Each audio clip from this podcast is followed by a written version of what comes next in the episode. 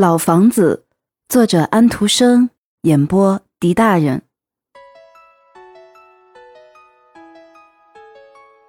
西宾走进了一个房间，这儿的墙上全都糊满了猪皮，猪皮上印着金花。墙说，镀金消失得很快，但猪皮永远不坏。沿墙摆着许多高背靠椅，每张椅子都刻着花儿，还有扶手。请坐吧，请坐吧，他们说道。啊，我的身体都要裂开了，像那个老碗柜一样，我想我一定得了痛风病，我背上得了痛风病。唉。不一会儿，一个孩子走进一个客厅，那个吊窗就在这儿，那个老人也在这儿。亲爱的小朋友，多谢你送给我的西宾，老人说道。多谢你来看我，谢谢，谢谢。也可以说是吱吱嘎嘎，这是所有家具讲的话，他们的数目很多。当他们都来看这个孩子的时候，他们几乎挤作一团。墙中央挂着一个美丽的女子的画像，她的样子很年轻和快乐，但是却穿着古时候的衣服。她的头发和挺直的衣服都铺满了粉，她既不说谢谢，也不说吱吱嘎嘎，她只是用温和的眼睛望着这个小孩子。她当时就问这老人，您从什么地方弄到这像的？从对面的那个旧货商人那里，那儿挂着许多花，谁也不认识他们，也不愿意去管他们，因为他们早就被埋葬掉了。不过从前我认识这个女子，现在他已经死了，而且死了半个世纪了。在这幅画下边，在玻璃的后面，挂着一个枯萎了的花树，它们无疑也是半个世纪的历史，因为它的样子也很古老。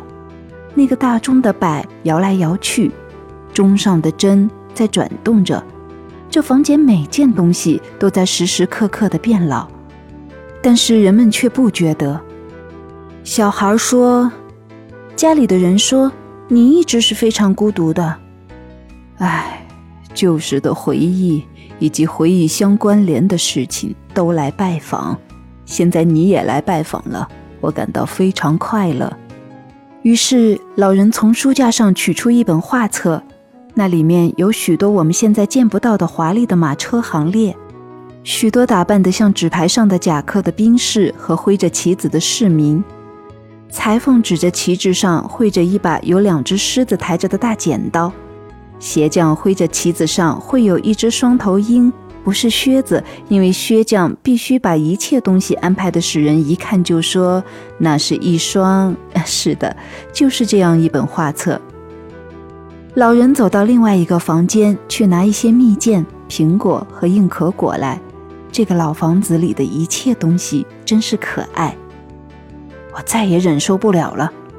立在五斗柜上的那个西宾说，这儿是多么寂寞，那么悲哀，一个惯于过家庭生活的人在这实在过不下去，我再也忍受不了了。日子已经够长了，而晚间却是更长。这儿的情形跟他们那儿的情形完全不一样，你的爸爸和妈妈总是愉快地在一起聊天，你和别的可爱的孩子也发出高兴的闹声。唉，这个老人他是多么寂寞啊！你以为他会得到什么吻吗？你以为有人会温和地看他一眼吗？或者他会有一棵圣诞树吗？他什么也没有，只有等死。我再也忍受不了了。你不能老是从悲哀的角度去看事情呀，小孩子回答说，我觉得这儿什么东西都可爱，而且旧时的回忆以及回忆相关联的事情都到这儿来拜访了。是的，但是我看不见他们，也不认识他们，我再也忍受不了了。你要忍受下去。这时老人带着一副最愉快的面孔和最甜美的蜜饯、苹果以及硬壳果走来了，小孩便不再想起西宾了。这个小年轻人怀着幸福和高兴的心情回到家来，许多日子许多星期过去了，和对面那个老房子又有许多往返不停的点头。最后小孩又走过去拜访了，那些雕刻的号手吹起来，哒哒啦啦，哒哒啦啦，小朋友又来了，哒哒啦啦。接着那些骑士身上的剑和铠甲又响起来了，那些绸衣服又沙沙地动起来，那些猪皮又讲起话来，那些老椅子的背上又有痛风病啦。哎，这跟头一次来的时候完全一样，因为在这儿这一天这一点钟完全跟另一天另一点钟是一样的。我再也忍受不了了，锡兵说道，我已经哭出了稀眼泪，真是太悲哀了，我宁愿上战场，牺牲掉我的手和脚，这种生活总算还有点变化，我再也忍受不了了。现在我才懂得回忆以及回忆相关联的事情的拜访是一种什么味道。我的回忆也来拜访了，请相信我，结果并不是太愉快，我几乎要从五斗柜上跳下来。你们在对面的房子里的情形我看得清清楚楚，好像你们就在这儿一样。又是一个礼拜天的早晨，你们都很熟悉的一天，你们孩子围着桌子站着，唱你们每天早晨唱的圣诗，把手合在一起庄严地站着。爸爸和妈妈也是同样的庄严。于是门开了，小妹妹玛利亚被领了进来，她还不到2岁。无论什么时候，只要听到音乐和歌声，而且不管什么音乐和歌声，她就跳起舞来。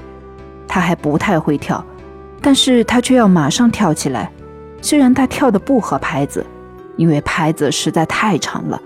她先用一只腿站着，把头向前弯，然后用另一只腿站着，又把头向前弯，可是这次却弯得不好。你们都站着不做一声，虽然这是很困难的，但是在我心里却笑了起来，因此我就从桌上滚了下来，而且还跌出一个包来。这个包现在还在，因为我笑是不对的。但是这一切以及我所经历过的许多事情，现在又来到我的心里了。这一定就是回忆以及回忆相关联的事情了。请告诉我，你们仍然在礼拜天唱歌吗？请告诉我一点关于小玛利亚的消息好吗？哦，我的老朋友，那另一个锡兵他现在怎样了？是的，他一定很快乐，我却是再也忍受不了了。你已经被送给别人了，小孩子说，你应该安下心来，这一点你还看不出来吗？